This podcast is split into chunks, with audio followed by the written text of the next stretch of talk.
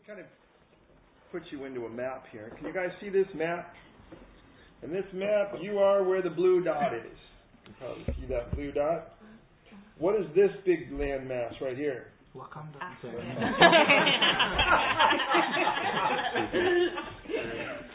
Wakanda, or or we could call it Africa if we prefer.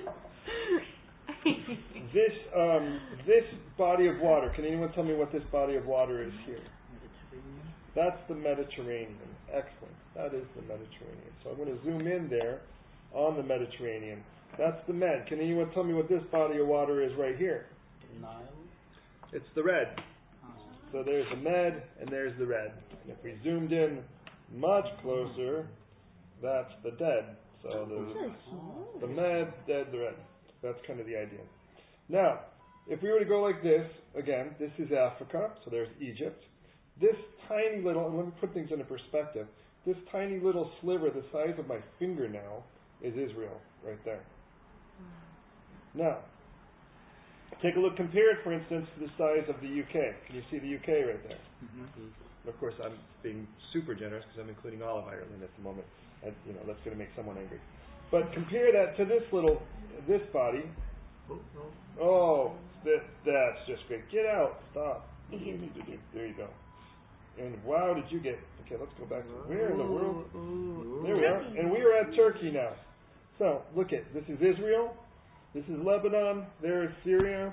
That would be Jordan. By the way, you're probably aware. Just as I say these, tell me whether or not these places hate Israel, just for what it's worth, since we're celebrating 70 years. This is Israel, Lebanon, on the north of them. Mm-hmm. Yeah, hate them. Okay, they hate Israel. What about Syria? Mm-hmm. Yeah, they hate them. And then Jordan, mm-hmm. yeah, they hate him. And then Egypt, mm-hmm. yeah, they hate him too. And then we go over here to Saudi Arabia, mm-hmm. yeah, they hate him. And let's just add on to it. There's Iraq right here, yeah, they hate him. And then there's this area here, that's Iran, yeah, same problem. And then we have up here the area of Turkey. Yeah, Israel is surrounded. Uh, the most, you know, you're in trouble when the most pleasant neighbor is the sea. You know. Mm. Now, with that in mind, I'd like you to consider the fact that this is what we've looked at so far in our epistles. We've looked at we've looked at Rome, obviously. We've looked at Corinth, which is right here. That's in this isthmus. We've looked at Galatia, and Galatia's in the middle of Turkey. Then we're going to look at Ephesus today, and that is going to be right over here. It'll be on the well, it, today it's actually six miles in, five, six miles in but it'll be here on the coast. Do you see the place that's called Izmir? Do you see that right there? Mm-hmm. Izmir is the new word. Well, it's a, it's the evolved word from the word we get Smyrna. Mm-hmm. Some of you are familiar with the letter in, in Revelation to the church in Smyrna. It means, by the way, myrrh, as Izmir means myrrh as well. So, what that's worth. So if you so kind of putting things into perspective. So we go to Turkey, and if we go this way, and we're zooming in now. Can you see the place that's called Kusadasi? Right there. Mm-hmm. Kusadasi is on the coast. 2,000 years ago, Kusadasi was actually not a city because it was, it was water. Five miles in from Kusadasi, can you see where these highways are here? There is an area here that we'll be speaking about today. That puts into perspective this whole area, the west coast of Turkey was called in Paul's day Asia Minor. That kind of puts things into perspective, if you will. And obviously, compare that giant chunk of land to this sliver again that's down here that is roughly the size of Wales. That's all of Israel today. And until 1967, by the way, there were places that were less than seven miles wide, to give you an idea. Very little place. And yet, of course, the entire world seems to be looking at it.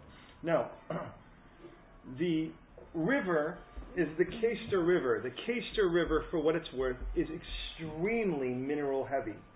So it silts up. Do you know what silt is? That's, that's, that's basically the residue that's left. I mean, the easiest example, though it's a, kind of a rough one, is what you find in the bottom of your tea kettle with lime and so forth. That's the silt, the stuff that comes with water. Do you know that purest water is very thirsty? It gathers all of its stuff around it. That's why drinking distilled water could be a dangerous thing. It starts sucking all the vitamins and stuff out of your system. But um, So when it goes down a river, I mean, when it goes down a stream, like in the mountains and so forth, it gathers, in many cases, really, really good things. Unless, of course, things like animals are going to the bathroom, which it also gathers and you get in your system. But this Cayster River was very silt heavy. It had a lot of those minerals. And therefore, think about it, in the last 2,000 years, it has silted up five miles of land for which now Kusadasi is built on. In other words, Ephesus was coastal, but Ephesus is now five miles inland due to the silt, to give you an idea how crazy that is. Can you imagine that? So it's not only protected by this river, which kind of gives it something everybody needs, especially 2,000 years ago, which is water, but it also is protected by a couple mountains, first what's Coressos and Pion mountains. Um, they basically protect it on the northern side of it so that the place is actually kind of a natural enclave. It's a really nice thing. Now, uh, the 13th, 14th centuries BC, it was run by the Hittites at the time, and it was actually called Apasas, which probably doesn't mean much to you, but a Pasas ultimately evolved into Ephesus, Ephesus. That's where the term comes from. But the reason that, uh, and I need to give you some background into it because it'll really help us understand why the letter is written in regards, in regards to theme and, and form as it is. Uh, it is a, um, let me say this, in the 5th century BC, there was proposal set of where the giant idol that was this huge building project was going to be made for this goddess Artemis the god, the god, in essence, the goddess of pleasure uh, in the day called Diana. um, and people put their bids in, kind of like you would the World Cup or the Olympics, if that makes sense. Knowing that it had to be a place that was relatively underdeveloped because the whole city was going to be built around it, going to be built around this giant idol, which to this day is considered one of the seven wonders of the world. Does it still exist? No. It doesn't. But the base, just the base of it does. Now, I'm sure if you did a lot more digging, you would find an awful lot more there. But uh, I've been there on several occasions, and I can tell you, and I'll show you a little bit of those ruins here in a moment. So you know this. You are submitting plans for basically for you to have a pre-planned community. Does that make sense? Because it has. That's good. Good. Thank you. Because it had an, a natural port in its day, and it was silting, which means that at least it was a soft landing. As a result of that, it was a, it was a prime candidate, and it was a port, and it was a place where you could see the. I'm going back to this for a moment again. Ultimately, you have the mainland of places like you have Italy and Greece here, which would be taking ships to this mainland area. It would dock here and then be able to carry it all the way into what we know as Asia today, or carry it all the way down into what we would know to be Africa. And so this was a hub for a commercial hub. Does that make sense? It was very important. So what happened is, or became one as a result of it. In other words, these are things you're pitching. If you put a big building progress uh, program in this thing, obviously you can really this is going to connect you to all of the major things from north to south east to west. This is a strategically very great place. And again, I remind you, it's protected by these two mountains. It's fortified by water by this river, so it's temperate as far as its you know its climate. It seems like a pretty darn good place to make a city, and so they do. It wins the but understand the way that they say it won, here's the funny part about it, is a committee met, they decided on it, but, but in the ultimate what they said was Diane chose this place. It was the chosen place for her to make her residence. And so with that in mind, they began this building project that took over 120 years. And it was a building progress building program for what it's worth, to give you an idea that this gigantic thing was built that was seven and a half stories tall. One of the largest buildings of its day. And it took well over a century to build. That'll be key, by the way, in a lot of the texts that you see in regards to isn't this the idol that fell down from heaven and we're the guardians of the great? I'm like, wait a minute, this thing didn't fall down from heaven. You've been building it for over a hundred years, you know. And by the way, if you actually have a God you have to guard, you've got the wrong one. Mm. Now, with that in mind, it, now so it was in the simplest sense, it was the commercial capital of Asia Minor. I remind you, the road of, of the Euphrates ends there. That would be, in essence, coming from the east all the way, and it would end there because obviously then you go into the water, anyways.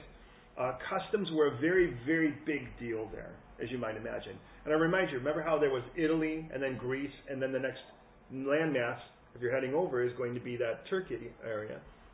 Therefore, understand how important this is, and again, this is going to play into our text.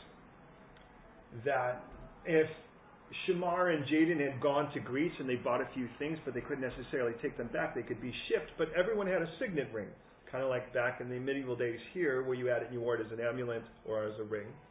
There would be that wax, and you would seal it, and it would arrive at the port of Ephesus. And it was the major commercial port for this. It was, in essence, the export and import capital. So as it showed up there, it basically either had a seal or it didn't have a seal. If it had a seal, it was owned.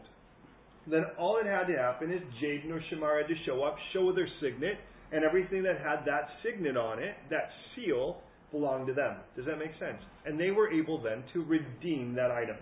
Is that fair? If it didn't have a seal on it, you know what happened to it? Not like today where we take it in another room and blow it up because we're afraid it might be What would happen is the guys that worked the port tore that thing apart and claimed it for themselves.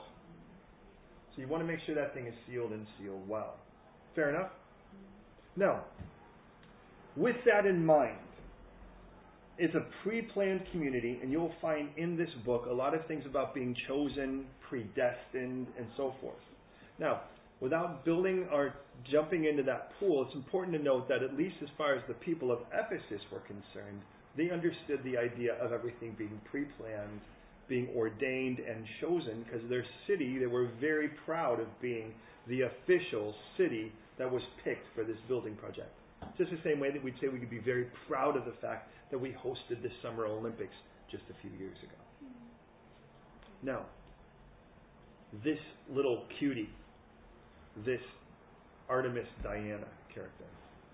Goddess of pleasure. So when you invent a girl to try to make her the goddess of pleasure, what do you make her look like? Well, I can tell you, in my opinion, they made her look like a raspberry. So that's an oh. idol of Artemis. You know what I'm saying? Now, I don't have to develop what those things are supposed to be, but let me just say that let me just say that that would definitely be a, a very custom made upper support system. Let me just put it that way. And I don't know about you, but I find nothing attractive about that whatsoever. The fact that she has a broken nose. But uh, but hey, you know, God's pleasure and so forth. Now, in that particular city, you can always tell the size of a of a city, but especially a Roman city, by the kind of like if you've ever played SimCity, by the by the additions of certain things. You had a theater that grew to an amphitheater. And from an amphitheater, you got a hippodrome, which is where hippos means horse, where you raised horses on it. And then you, with that, you grew other things. A university and a library always came with that. If you had a university in a town, it was, I mean, it's the sort of equivalent in SimCity of having an airport after your hospital, if that makes any sense. And so the idea of it was it was a relatively large place. So let me give you an idea of the two things that, that Ephesus was still known for. One of them is this building, and this is the re- this is the ruins, the remains of Ephesus today. And this is the remains of the Ephesus library, which, they called the Celsius Library. It is important to note it had the second most amount of books or scrolls or parchments in the world in its day, second only to that of Alexandria, where every book that was supposed to have been written had to be translated into Greek. From that, we get the Septuagint, by the way, so we should be thankful. That's the Old Testament translated into Greek. And it also had a theater. This is the theater, to give you an idea. Can you see that? The theater could hold over 24, 25,000 people. That tells you how big the city was. It was a big place. This is that Celsius Library. And to put things into perspective, that's a person. You see that little fella right there? Uh-huh. That's an average sized person, but that's a very big building. Now, the only reason I'm saying that is you need to know that it was a place that they were very proud of their teaching, of their education. But it was a place uh, that obviously was a, was a big, comfortable city. Now, here's where I have to put all of this together in regards to what came part and parcel with Diana. A thing called the mystery cult. And this becomes the fundamental aspect of all of this. Basically, what the traditional Greek mindset is there are two worlds. There is the world you can see and the world you can see. It's a very Gnostic mindset. But in the same way, we would say there's heaven and earth. The people in Ephesus would call that the heavenly places, which we can still use to this day. And the idea of it is there is a heavenly realm, an unseen heavenly realm, and there is an earthly realm. The question is, how do you make the two meet? So there is this issue of a mystery, and the mystery revolves around that union. Does that make sense? So they had to take something that they thought was transcending, that was esoteric in some way, and say, well, what other transcending unions were there for which then, how do we bring heaven and earth and make them meet? How do we make two things meet as one? Does that make sense? Well, let me just say, to give you a hint, that the first thing you came into the city and you met with was the welcome house, for which then nearly a thousand on site, at work, temple prostitutes worked at every given moment. To give you an idea of what you probably was the whole idea of the goddess of pleasure and the mystery cult. The whole idea of the mystery cult was that there was a heavenly realm and an earthly realm, and what they were teaching is the way that you brought the two together was through a physical union with a priestess or somebody that served at their temple, and basically, if you had sex with them, heaven and earth met. So you can imagine, which sounds a lot like just about every love song back in the 70s, uh, for what it's worth. Now, as a result of that, you will find the term heavenly places five times in this book. Now, remember, that's a term they're very aware of. Interesting, what Paul mentions here is that it is a place of battle. Now, on your page that you've been given, what you'll find is that I'm going to challenge you to note what you get about the heavenly places in this book. Because it ends with the most familiar heavenly place text that many people like to quote, where it talks about the battle that we face that we call the spiritual battle. Where we put on the full armor of God, if that sounds familiar, so that we can take our stand against the enemy in heavenly places. The question is, that is the fifth of those five mentions. What do we know about heavenly places before we get to that text? Is that fair? We'll also see the word mystery mentioned six times. And I remind you, that was a big deal. How do heaven and earth, how does that union happen, that mystery? And he'll talk about that mystery. Does that make sense? So, this place existed for what it's worth until roughly 262 AD when it was destroyed by the Goths. It had been uh, captured a handful of times, like people like Alexander the Great, which, by the way, they didn't even put up a fight against him, for what it's worth. The uh, Celsius Library, by the way, held 20,000 volumes and actually held as many people as the theater 25,000 people. That's a big library. Hmm. Uh, it, is addre- it is the most addressed location in the New Testament in regards to letters being sent. Ephesians obviously is written there. First Timothy, Timothy was in Ephesus, and Revelation mentions it as one of the seven churches for what that's worth. Um, Paul had visited on his second and third missionary journeys, but to be honest, as much as I could develop a lot of that, he, it's the one place he spent more time than anywhere else. He spent three years at that place.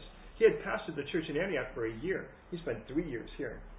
And it was such a huge issue that even on Paul's way to getting arrested in Jerusalem, he actually meets 22 miles south of there in Miletus, where he actually meets with the elders of, of Ephesus, and he actually starts to give them exhortation because he says, I know that savage wolves will come, not sparing the flock, and people will rise up from among you trying to draw out disciples after themselves. So, I, hey, I warned you ahead of time. You better be watchful. This stuff is going to happen. And he cried. And they cried because they thought they'd never see him again. Paul, at the end of Paul's life, Paul is arrested twice He's arrested and ultimately winds up in Rome at house arrest. That's at the end of the book of Acts, by the way. That's 60 to 62 AD. During those two years, Paul writes a handful of letters, affectionately known as the prison letters. This is the first of the prison letters as we know it, in, in, in order of reading. So Paul's in prison roughly 60, 62 AD, which means that Paul has had this church for over 10 years when he writes to it. Does that make sense?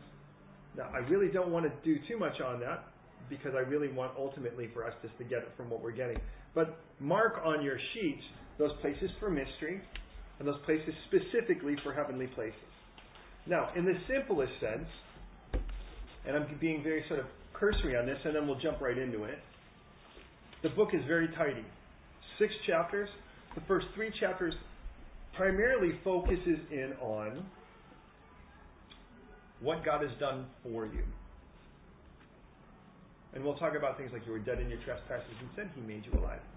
The classic example of those first three chapters. Chapters 4 through 6, those last three chapters, is what God now wants to do through you. So it's actually kind of tidy in that sense. If you're the kind of like, I just feel like I'm growing in Christ, well, good to know. Get through those, those first three chapters and understand that. So when you get to chapters 4 through 6, you get the idea that this is what gets reconciled before we get into this. And what you'll find is you walk in light, you walk in love, you walk in life. All of that stuff is all part of it. It's like now that this is the case, be being filled with the Spirit. And you'll say, this is how that plays out in the family situation. This is how a husband should act. This is how a wife should act. This is how a father should act. This is how a child should act. This is how an employee should act. This is how a boss should act. But those things happen after everything else has been established. This is what God's done for you, and now that He's done all that for you, this is what He wants to do through you through that situation. Does that make sense? So remember this it is a commercial capital, it is a pre planned community, and it is the, the home of the mystery cult.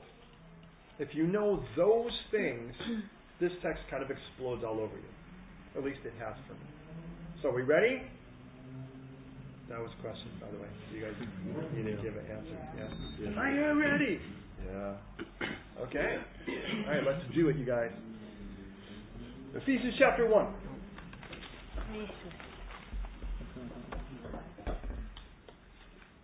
Paul, an apostle of Jesus Christ by the will of God, to the saints who are in Ephesus and faithful in Christ Jesus. Grace to be grace be to you all and peace from God our Father and from the Lord Jesus Christ. Blessed be the God and Father of our Lord Jesus Christ, who has blessed us with every spiritual blessing in the heavenly places in Christ. Okay, stop. Did you get that? This is our first heavenly places of the five. Did you notice that? Mm-hmm. Let me ask you, what do we know? And I challenge you to write it down because you're going to want to know this. What is the first thing we know about the heavenly places according to this text?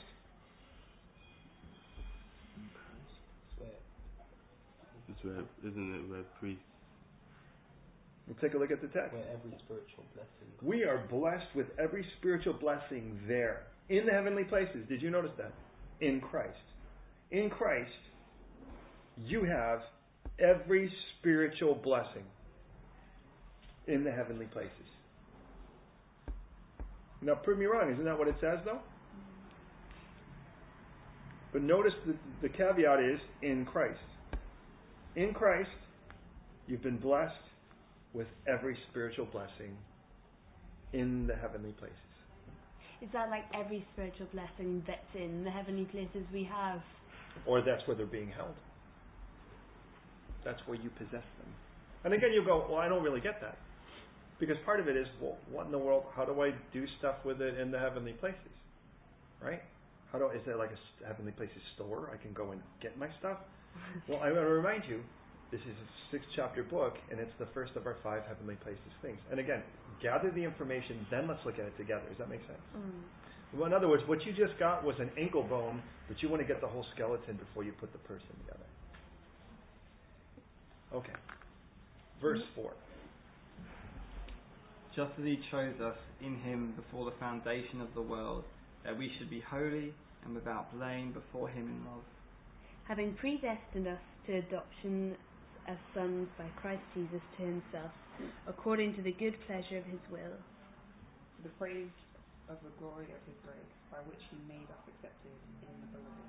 Now let me ask you, what does it mean to be predestined, or like this, having predestined us to adoption? What does that mean to be predestined?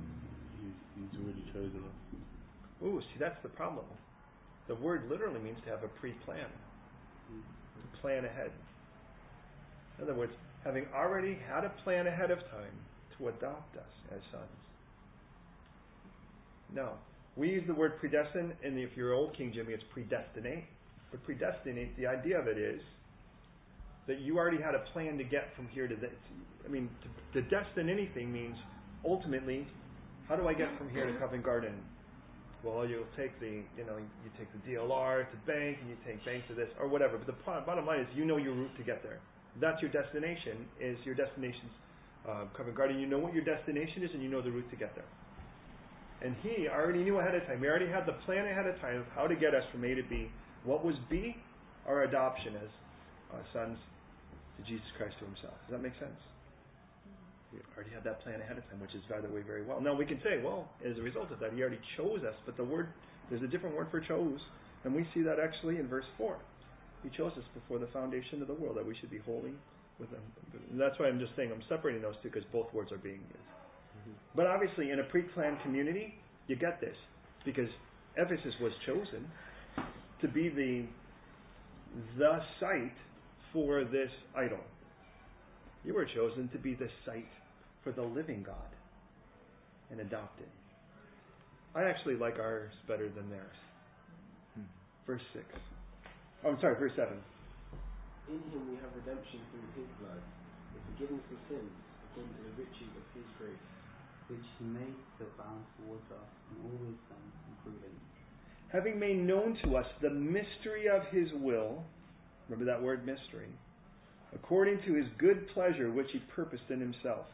that in disp- dispensation of the fullness of times he might gather together in one all things in Christ, both which are which are in heaven and which are on earth, even in him. Do you guys see that whole mystery, how he's playing on that? How do the mystery of making heaven and earth meet? And he's going, well, God's already had that mystery planned out.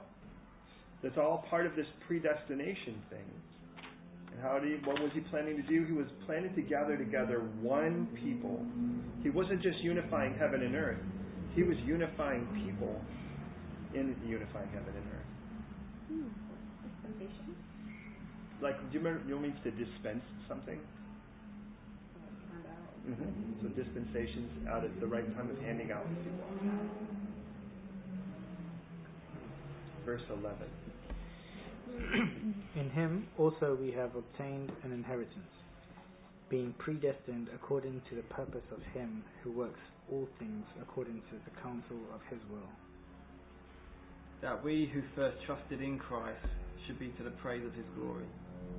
In him you also trusted after you heard the word of truth, the gospel of your salvation, in whom also, having believed, you were sealed with the Holy Spirit of promise. Who is the guarantee of our inheritance until the redemption of the purchased possession, to the praise and glory, to the praise of his glory. Do you get verses 13 and 14? Do you see what he's playing on there? The seals. You were sealed. Now, remember how we understood that was what that meant? That meant it was owned. Until the person could come and redeem it. Right? You too, the moment you said yes to Jesus, the difference is Jaden and Shamar picked something out and bought it. They did the choosing. But according to these two verses, you did the choosing. You said yes to Jesus. You chose to put your trust in Jesus. And when you did, He sealed you. So that ultimately, there will be a day. So you're clearly owned. You clearly belong to Him. And God's gift and calling is irrevocable. He's not going to change His mind about it. And you can show, one day you'll show up on the shore of heaven. God will say, That one's clearly mine. You can see that sealed all over. Isn't that great news? And notice how he says at the end, to the redemption of the purchased possession, to the praise of his glory. And I remind you, you've been redeemed, but you've been purchased through the blood of Christ. Therefore, I also, after I heard of your faith in the Lord Jesus and your love for all the saints, Do not cease to give thanks to you, making mention of you in my prayers. That the God of our Lord Jesus Christ, the Father of glory, may give to you the spirit of wisdom and revelation in the knowledge of him. The eyes of your understanding being enlightened, that ye may know that is the hope of his calling, and what the riches of the glory of his inheritance in the saints. And what is the exceeding greatness of his power toward us who believe, according to the working of his mighty power, which he worked in Christ when he raised him from the dead and seated him at his right hand in the heavenly places. Far above all principality and power and might and dominion and every name that is named, not only in this age, but also in that which is to come. Okay, now hold on. Did you get the other heavenly places there? What does it tell us about this heavenly places? Well, there and Jesus is seated on his right hand. So Jesus is seated at the right hand of the Father mm-hmm. In the heavenly places, far above every principality, power, might, dominion, and every name that is named. So Jesus is seated beside the Father above everything else. Is that fair? In the heavenly places? That is important. So let's say, what are the two things we know about the heavenly places so far? We have every spiritual blessing in the heavenly places. Excellent. So in Christ we have every spiritual blessing. And what's the second one? Um, uh, Jesus is the right hand of God in the heavenly places above everything else. Yes. How's that for? Sounds like a pretty darn awesome place, doesn't it? I have every spiritual blessing there, and Jesus is large and in charge. Verse 22, look at what it says about him there. Uh, and he put all things under his feet and gave him as everything to the church. For Jesus, body, the fullness of him all in all. And you he made alive, were dead in trespasses and. And what you also, what you once walked, according to the course of the world, according to the prince of the power of the air, the spirit that now works in the sons of disobedience. among who also we all had our conversation in times past in the lusts of our flesh, fulfilling the desires of the flesh and of the mind, and were by nature the children of wrath, even as others. But God, who is rich in mercy, because of his great love with, his, with which he loved us, Even when we were dead in trespasses, made us alive together with Christ. By grace you have been saved. and raised us up together and made us sit together in the heavenly places in Christ Jesus. Oh, bam! Mhm. Okay, wait a minute now. Put this together. What's the first thing we know about the heavenly places? Every spiritual blessing. Right, in Christ. in Christ. Second thing we know about the heavenly places. Jesus is set next to his Father. Above everything else. Above everything else. What's the third thing we know about the heavenly places? We're with him. Yeah, notice it doesn't say I'm actually sitting with Jesus. Where am I sitting? in him. In Him. Mm. So if you're sitting in Jesus, where are you seated in this whole perspective of things from what you understand about the second one of those things? God's right hand. You're sitting at God's right hand, and what else? Above everything else. Above everything else. How's that for a nice? Those are three things, and we have five. You're 60% of the way, and already I'm like, I'm liking this. How about you? Mm, We'll go good all five and then ask away. Verse 7. Who is it? It's you. Okay. That in the ages to come he might show the exceeding riches of his grace in his, in his kindness toward us in Christ Jesus. For by grace you have been saved, through faith, and, this, and that not of yourselves, it is a gift of God. Not of works, lest anyone should boast. For we are his workmanship, created in Christ Jesus for good works, which God prepared beforehand that we should walk into them. Now, do you get how this relates to an Ephesian? But it gets even better to me. Because the word workmanship is the word poema, which we get the word poem from.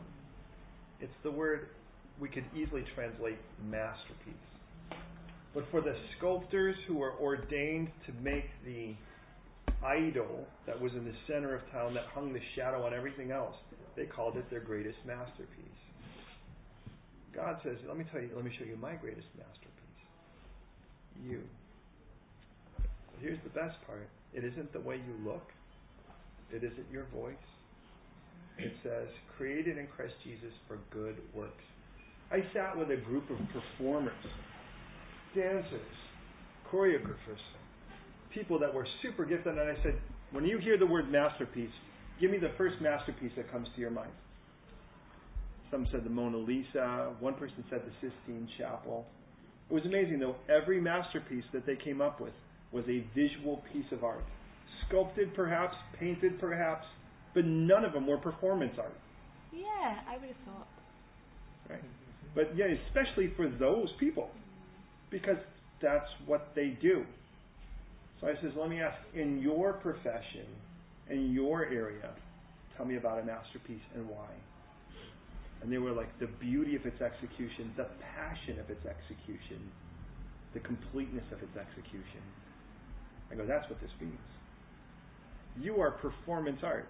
God's masterpiece is performance art, not visual art. People will see, but it's mm-hmm. performance art. That's the idea. Did you get that? Therefore remember that ye being in time past Gentiles in the flesh, who are called uncircumcised, uncircumcision by that which is called the circumcision in the flesh made by hands. You know what that tells us? Paul has to deal with that group of people here. What book directly addressed that group? Galatians. Galatians. Dang it, they made their way all the way to Ephesus. But remember, Galatia was in the middle of Turkey. They made their way all the way west on this. He's like, now, that tells me there's two groups of people in the church. What would you expect those two groups to be? Uh, Kana. What's that? Ka, was Oh, exactly. You would think, but because the circumcision has passed their way through, Yeah. what two groups get left behind the, the circumcision? Mm. Circumcised and uncircumcised? Yes, Jewish Christians and Gentile Christians. And apparently that seems to be a problem here. And he's like, one of the great mysteries is God unifying the two groups as one group. Remember, the whole mystery is his unification. And he did it through Christ. In other words, because we've both been redeemed by the same person. Hmm. Then in time, I think it's my verse, right? Is. Oh, go. Sorry, you go. Sorry, Bruno.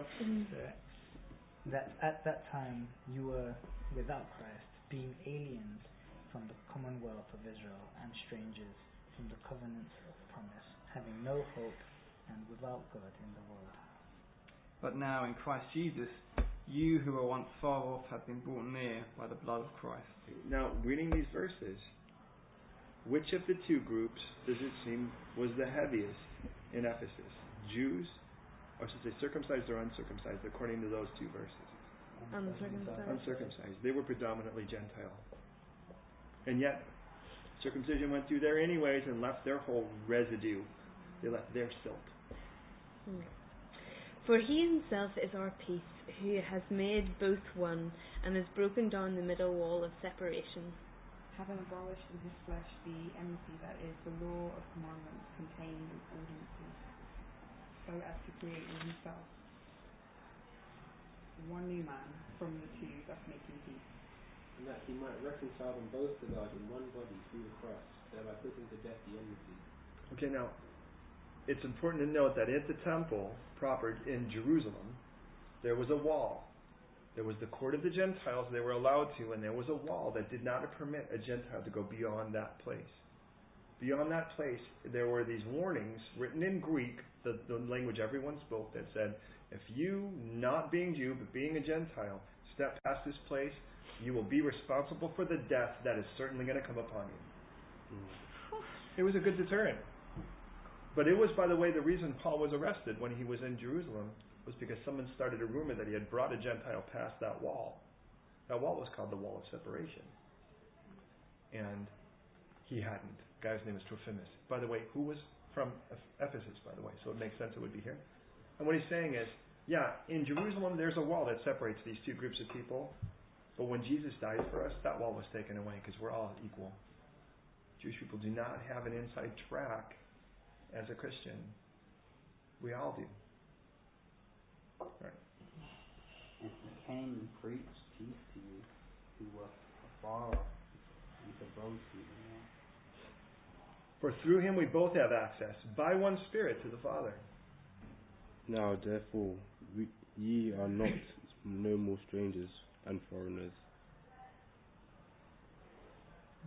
Oh, sorry, I'm foreigners, but fellow citizens with the saints and of the of the household of God. Having been built on the foundation of the apostles and prophets, Jesus Christ himself being the chief cornerstone. The foundation, by the way, of that temple was a story tall and was about was wider than or it was wider than Trafalgar Square. Had Is this the bad temple or the, the good bad temple. I'm sorry. Yeah, yeah. Thank you. That's a good question. Yeah, it actually had 127. This bad temple, the, the one of Artemis, had 127 pillars that were all six stories tall. Give you an idea. It's a big place. in whom the whole building, being fitted together, grows into a holy temple in the Lord. For this reason, I, Paul, the Okay. What?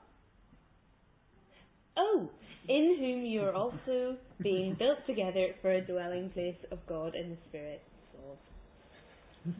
For this reason, I, Paul, the prisoner of Christ Jesus, for you, Gentiles. Which again reminds us Paul's in prison, right? If indeed you have heard of the dispensation of the grace of God, which was given to me for you, How that by revelation he made known to me the mystery, as I've briefly written already. By which, when you read, you may understand my knowledge in the mystery of Christ. There's that term mystery again.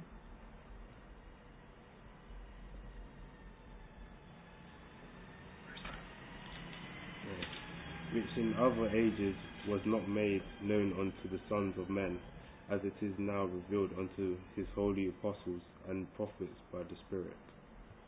That the Gentiles should be fellow heirs of the same body and partakers of his promise in Christ through the gospel.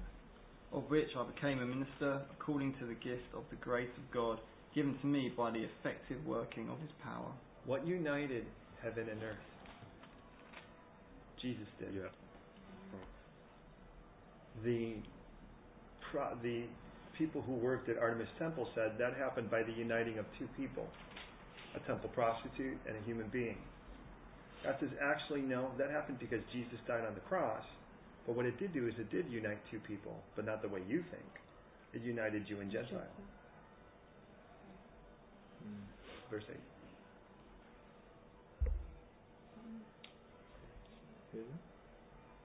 Oh, it's me. Ah! to me, who am less than the least of all the saints, this grace is given, that I should preach among the Gentiles the unsearchable riches of Christ.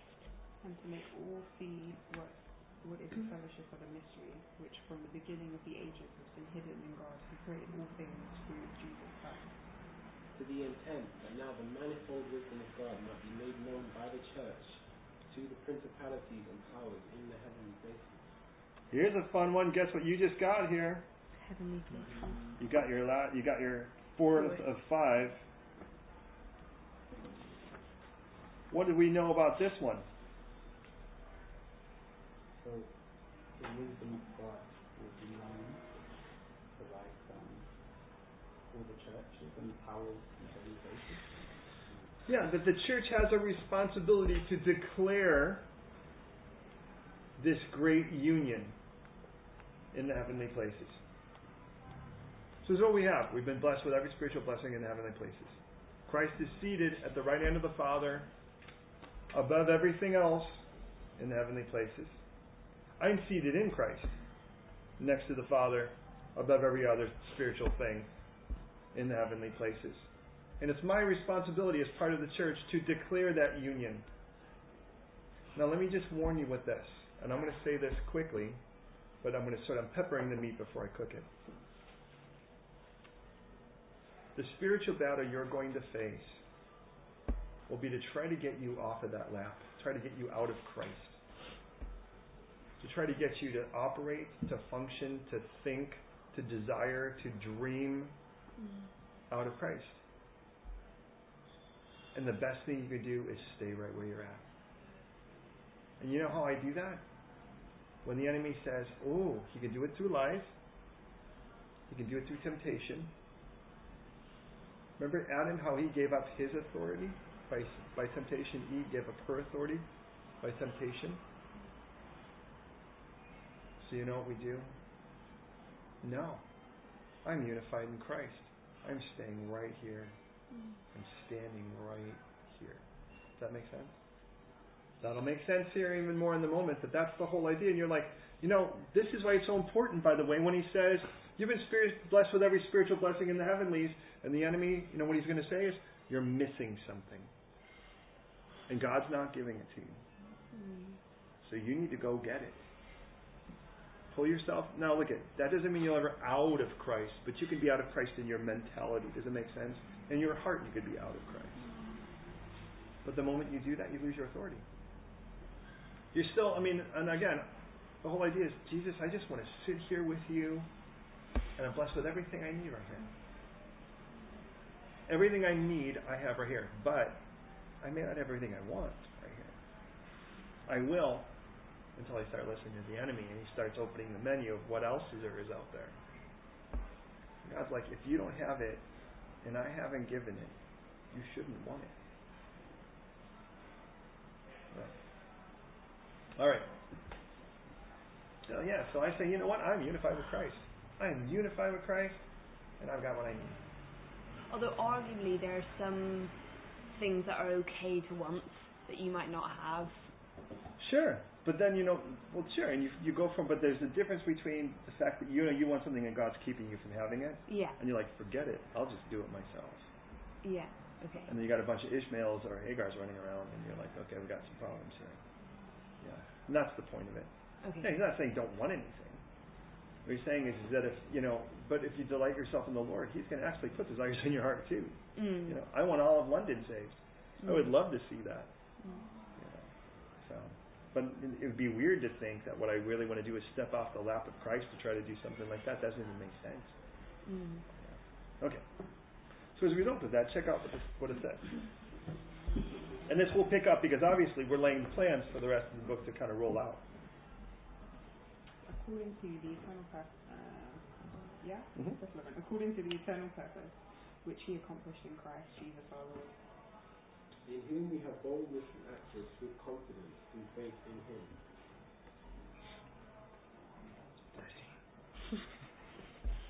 Therefore I ask that you do not lose heart at my tribulation which is your glory. For this reason I bow my knees to the Father of our Lord Jesus Christ. of whom the whole family in heaven and earth is named, that he would grant you, according to the riches of his glory, to be strengthened with might through his Spirit in the inner man, that Christ may dwell in your hearts through faith, that you, being rooted and grounded in love, May be able to comprehend with all the saints what is the width and length and depth and height, And know the love of Christ which passes knowledge, that you may be filled with all the fullness of God. Now to Him who is able to do exceedingly abundantly above all that we ask or think, according to the power that works in us. To him be glory in the church by Christ Jesus to all generations, forever and ever. Amen. I love it. He's like ended the book halfway through it. Mm-hmm. I therefore, the prisoner of the Lord, beseech you. Now I remind you, now it goes from what God's done for you. We're dead in your trespasses and sin. He's sealed you with His Holy Spirit. He's risen you up, made you alive in Him, seated you in Christ. That's what God's done for you. Which, by the way, you will get no better package anywhere offered any, to you from And anyone. That's ends it, with Is- declaration. That's right, exactly. And he's like, oh, to him be the glory. Amen. He's like, now that that's the case, let me put some challenges out to you. Mm. And by the way, it's kind of like if you just kind of like, I'm just happy to be saved, chapter 3 ends your book. Because now that you've accepted Christ, now that you've been sealed and seated in Christ, now that you're above all principalities, powers, might, dominion, and anything that is named, you know what would be really cool? Since you've been raised up, you should get walking. Look what it says. I therefore, prisoner of the Lord, beseech you to walk worthy of the calling with which you were called. with all lowliness and meekness and long suffering, forbearing one another in love. endeavoring to keep the unity of the Spirit in the bond of peace. there is one body and one spirit, just as you were called in one hope of your calling. One Lord, one faith, one baptism, One God and Father of all, who is above all and through all and in all. Did you get a key word in there? One body, one spirit, one hope, one Mm. Lord, one faith, one baptism, one God, one Father. We're all one. And we serve one God. But to each one of us, grace was given according to the measure of Christ's gift. Therefore he said, when he ascended on high, he led captivity captive and gave gifts to men. This is Psalm 68, 18. Now, this he assembled, what does it mean? But that he also first descended into the lower parts of the earth.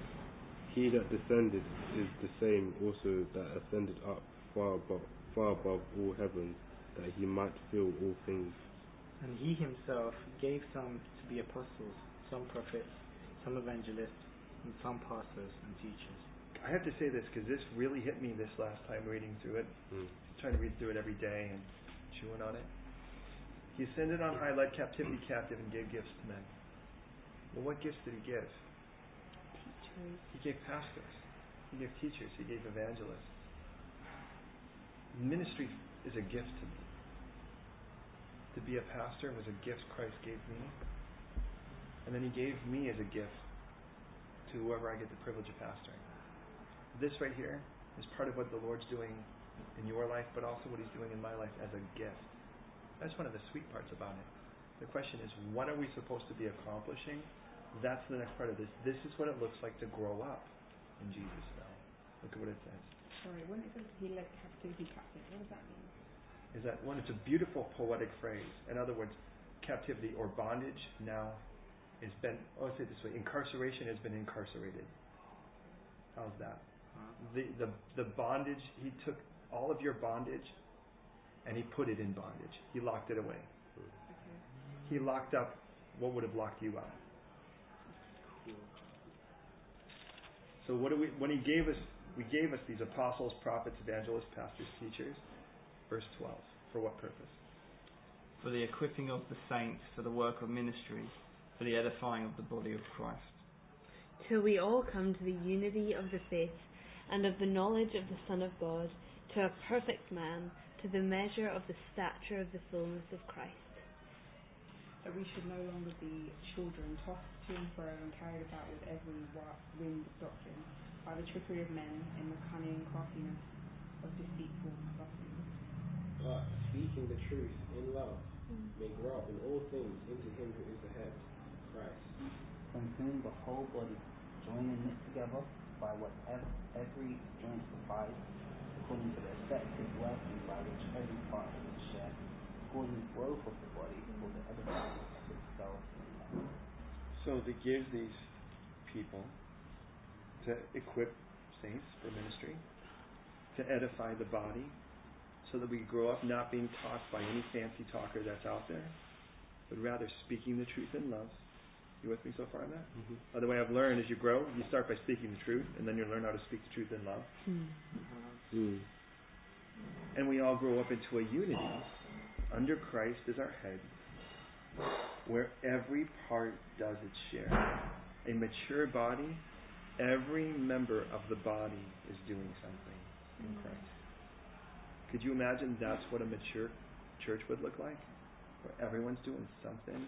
By the way, not because the pastor told you this is we need more kids in children's ministry or whatever, but because you're so in love with the Lord and you're growing and you're equipped you just love God and you love His people and you want to do something and you find yourself doing it.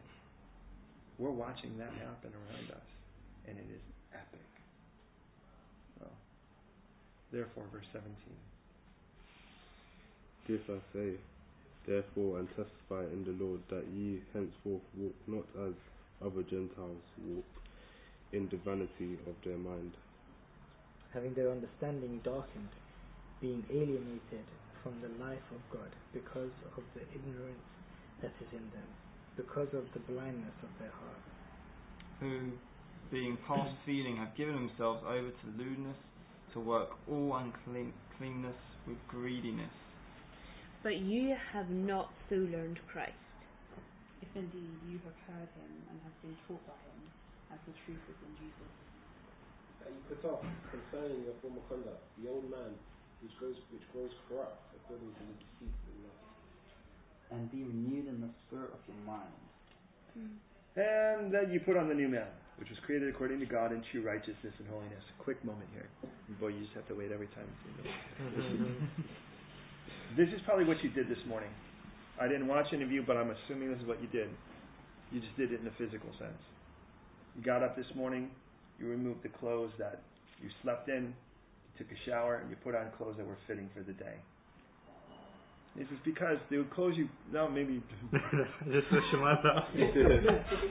well let's say let's just say the average person maybe someone just rolled out of bed and he says I'm going to church. oh my goodness. Here's the point. In, in, in normal Western world, this kind of happens fairly regularly. I'll tell you. Yeah, secret's out now. All right, but like he goes, this is what you should be doing spiritually every morning. You should. This is what you do: is you put off the old man. That was the guy that was sleeping. Doesn't belong in the day. You renew the spirit of your mind. That's taking a shower in the Word. And then you put on the new man that looks like Jesus. And then once you're all dressed up, you need somewhere to go. But you need one more thing that you do, you should do if you're healthy every morning. Oh, actually, that's. you know what's even scary is not only did he say brush your teeth, but then he looked at Shamar. I don't even want to know what that means. But there's actually something else. Have Verse- your breakfast. Yes, you've got to eat. Because if you don't eat, you won't have energy. By the way, unless you've been in a really filthy environment, chances are you may only shower once a day. Which, by the way, still too much of the Eastern world is extravagant. When we show up on tour in Russia, they would turn off the hot water. Oh, by the way, oops, the hot water doesn't work. Yeah, right. And we left. Oh, it's mistakenly, amazingly back on. Well, because you know those Americans, those Western people, those Brits, they take showers every day. We don't do that here. They don't. Anyways, I won't go there. But it's. But the idea of it is, is that unless you've been in a really filthy environment, chances are you only do it once a day. But you eat several times a day because you need to keep being fortified. Does that make sense? Mm. Now look at, consider that spiritually. Sometimes you're in a very filthy world. Let's, let's, let's- there's the average world, which is still filthy. It's just not, you're not as much in contact. But then there's like just gross filthy. On my way back from study last night, I've got my guitar and I'm, I'm not filling up anyone's seat because I'm trying to be cool. And it's like, it's not those rows of seats, but they're kind of facing each other, two seats at a place. And I'm just sort of standing by the door in those little cubby places, and there's one, there's four of them, you know. And I'm standing there as a girl that gets up from her seat, and I think she's just going to get up at the next stop. She looks me straight in the face, and then she starts going, "Whoa." and I'm like, oh, the one of the four places there happens to be someone, and you're just going to launch. Well, by God's grace, the guitar and I were both out of her way before she actually anything hit the ground. And there were three stops left. Then I got off, and she was still going for it over there. And I'm like, "Do you need any help?" She's like, "Ah, oh," you know. And the whole point of it is, at a moment like that, even though I wasn't even touched by it, I wanted to go home and take a shower. But think about how many times you're in the middle of something, and the conversation is like someone goes, "Hey, did you hear that joke about?" Because that's what it's like, right? Just spiritually. Oh, check out that. Oh, you know what I heard? I mean, and like in the end of it all, someone is just barfing nasty spiritual awfulness all over you. And God's like, you know, you might want to take a second shower today.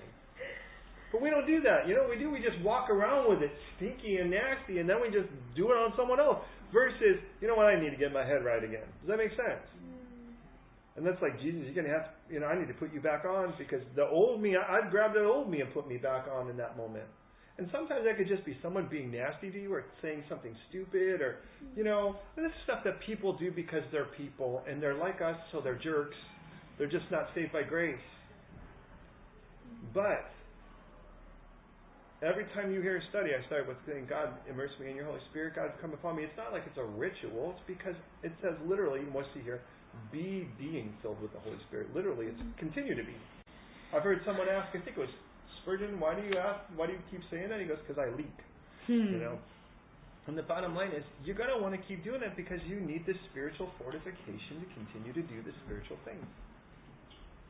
Because you imagine, from this point on, we might be somewhere. It'll probably, and I'll be the one to remind, of course, because that's, you know, and someone will do something horrible or nasty, and I'll be like, dude, I think it's time we need to go take a spiritual shower, which sounds really weird. So we better have this context. I'm not saying we all need to jump in the same shower. What I'm saying is, you know, you know, it might be a good time to break out the word again, and you know. Okay. So, with that in mind, verse 25. And we're almost done now.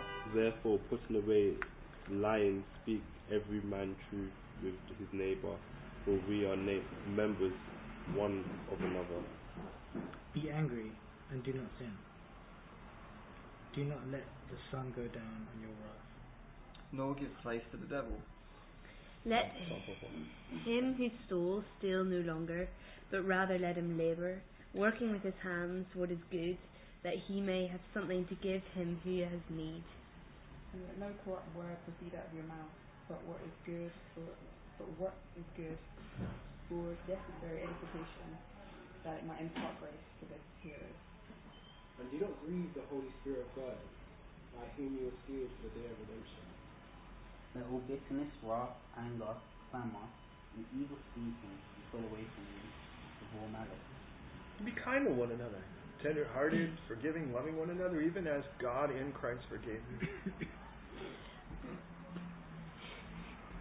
and be sorry, and be ye kind one to another, tender hearted, forgiving one another, even as God for Christ's sake have forgiven you.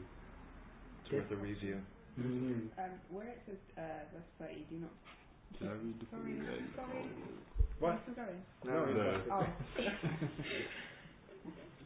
Where it says do not grieve um, the Holy Spirit, like the, the ones before it and the ones after are more of like a, an actual doing thing. What does it Right. mean then by how do we grieve the Well, the last thing he said is your mouth. Mouth, isn't?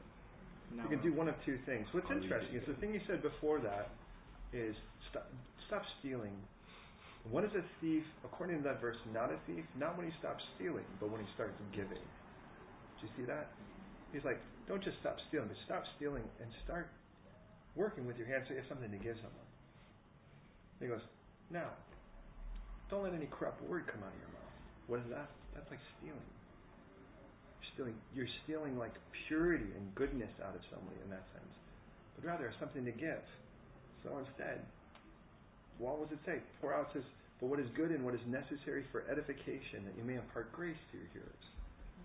How would I grieve the Holy Spirit? By being over here doing this versus giving. A Christian shouldn't be somebody dumping on people and ripping off on them. These groups of people are supposed to be edifying one another. What's interesting is, and I love the word that's used here because it's the same word, by the way, that Paul speaks of in 2 Corinthians 2 when he talks about people being grieved by what he had done, by the challenges he'd set to them, and about how they'd grieved him by some of their response. You can't grieve somebody. Let me say this. You can't be grieved by someone you don't love. You can be irritated, you could be bothered, you could be hurt, you can be angered, but you can only be grieved by someone you love. And I love the fact that that's the word that he uses, because what that tells me is the Holy Spirit loves me.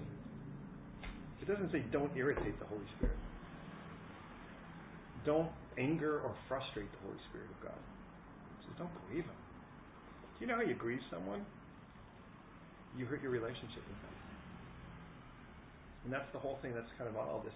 The wrath and bitterness and, and, and anger and clamor, those things you embrace and it really interferes with the intimacy of your relationship with the Holy Spirit. You grieve someone by your loss of relationship with them. Mm-hmm. Does that make sense? He's like, I wouldn't want you to do that. The Holy Spirit sealed you, you have a relationship with Him. Don't grieve Him by embracing some of these other things. You know what these things are? The things that challenge you to get off the lap of Christ. Go embrace these things instead. Jaden. Yes. and now this commercial break. Is that something to do with the unforgivable sin? Blaspheming the Holy Spirit? Yeah. No, that's. Although I would imagine that would definitely grieve the Holy Spirit as well. Mm. But the idea of blaspheming the Holy Spirit, interestingly enough, because it's clearly defined in Mark, is attributing the miracles of Jesus Christ to Satan. Okay. But if you believe that Satan was doing all of those miracles, you'll never come to Jesus as your Savior, so you won't be forgiven for any of your sins. Yeah. you know, there's power in it. So, Okay. okay, let's rip through these last two chapters and praise God. Be be therefore followers of God as their children. walk in love, as Christ also has loved us and given himself for us as an offering and a sacrifice to God for a sweet smelling aroma. But fornication and all uncleanness or covetousness, let it not even be named among you, as is fitting for the saints. You totally charmed Lois with that struggle. at the beginning. um, neither filthiness, nor foolish talking, nor coarse jesting, which are not fitting, but rather giving of thanks. Well, if we actually embrace these couple verses, Mm. we'd be it'd be amazing what that might do to our speech. Uh, for this you know, that no fornicator, unclean person, or nor covetous man, who is an idolater, has any inheritance in the kingdom of Christ and God. Let no one deceive you with empty words, for because of these things the wrath of God comes upon the sons, the sons of disobedience. Therefore, do not be partakers with them. For you were once darkness, but now you are light in the Lord. Walk is notice there's this walk, walk, walk, walk in love, walk in light. Remember in the beginning, walk worthy. Walk as children of light. For the for the fruit of the spirit is all is in all goodness and righteousness and truth. Finding out what is acceptable in the Lord, to the Lord. And have no fellowship with the unfruitful works of darkness, but rather expose them. For it is shameful even to speak of those things which are done by them in secret. For all things are exposed. But all things that are exposed are made manifest by the light. For whatever makes manifest is light. Therefore he says, Awake, you who sleep, arise from the dead, and Christ will give you light. See then that you walk circumspectly, not as fools, but as wise. Which means carefully, by the way. Redeeming the time because the days are evil. Wherefore, but ye not unwise, but understanding what the will of the Lord is. And do not be drunk with wine, in which is dissipation, dis, yeah, dissipation, but be filled with the Spirit, Speaking to one another in psalms and hymns and spiritual songs, singing and making melody in your heart to the Lord. Giving thanks always for all things to God the Father in the name of our Lord Jesus Christ. Submitting to one another in the fear of God. Wives, submit to your own husbands as to the Lord. For the husband is head of the wife, as also Christ is head of the church, and he is the Saviour of the body. Therefore, just as the church is subject to Christ, so that the wives be to their own husbands in everything. Husbands, love your wives, even as Christ also loved the church and gave himself for it. that he might sanctify and cleanse her with the washing of water by the word, that he might present her to himself a glorious church, having sorry, not having spot or wrinkle or any such thing, but that she should be holy and without blemish. So husbands ought to love their own wives as their own bodies. He who loves his wife loves himself. For no one ever hated his own flesh, but nourishes and cherishes it. For as the Lord, for as, just as the Lord does the church. We are members of his body, of his flesh and of his bones. For this reason, a man shall leave his father and mother, and be joined to his wife, and the two shall become one flesh. This is a great mystery, but I speak concerning Christ and the church. Nevertheless, let every one of you in particular so love his wife even as himself, and the wife see that she reverence her husband. Children, obey your parents in the Lord, for this is right. Honour your father and mother, which is the first commandment with a promise, That it may be well with you and you may live long on the earth. And you fathers, do not provoke your children to wrath, but bring them up in the training and admonition of the Lord. On servants, be obedient to those who are your masters according to the flesh, with fear and trembling, in sincerity of heart, as to Christ. Not with eye service as men pleasers, but as one servant of Christ, doing the will of God from the heart. With goodwill doing service as to the Lord and not to men. knowing that whatsoever whatsoever good thing any man doeth, the same shall be received of, of the Lord, whether he be bond or free. And you, martyrs, do the same things to them, giving up, threatening, knowing that your own master also is in heaven, and there is no partiality with him. Finally, my brethren, be strong in the Lord and in the power of his might. Put on the whole armour of God, that you may be able to stand against the wiles of the devil. For we do not wrestle against flesh and blood, but against principalities, against powers, against the rulers of the darkness of this age, against spiritual spiritual hosts of wickedness in the heavenly places. Well, we just found our fifth time, didn't we? What do we learn in this one? that we have power over principalities. Well, in this one, we wrestle against them. Yeah. Yeah. We wrestle against principalities. We wrestle against powers. We wrestle against the rulers of darkness in this age, against spiritual hosts of wickedness. What do we also know about all those things? We're over them. We're over them. How are you wrestling against something that's underneath you? Pin them down. Yeah, you either pin them down or you get off of where you are. Notice what it is that we need to be able to do. In verse mm-hmm. 11, what's the thing we need to do? Put the whole armor of God. Yeah, so that we can do what? What's the accomplishment? Stand against the world. Stand. Stand is the word. I'm going to give you a word you may just actually remember. The word is histamine. Antihistamine. Yes, because do you know what an antihistamine is? First of all, you know what anti means, right? Mm-hmm. It means against. You know what an antihistamine is? Mm-hmm. It takes a stand against your standing snot. It mm-hmm. goes against what's standing in your head. Does that make sense? It helps get it out, send it out. It's against the stand that your mucus is taking in your head. Histamine means stand. In other words, it means don't move. If you put on the full armor of God, you know what the accomplishment will be?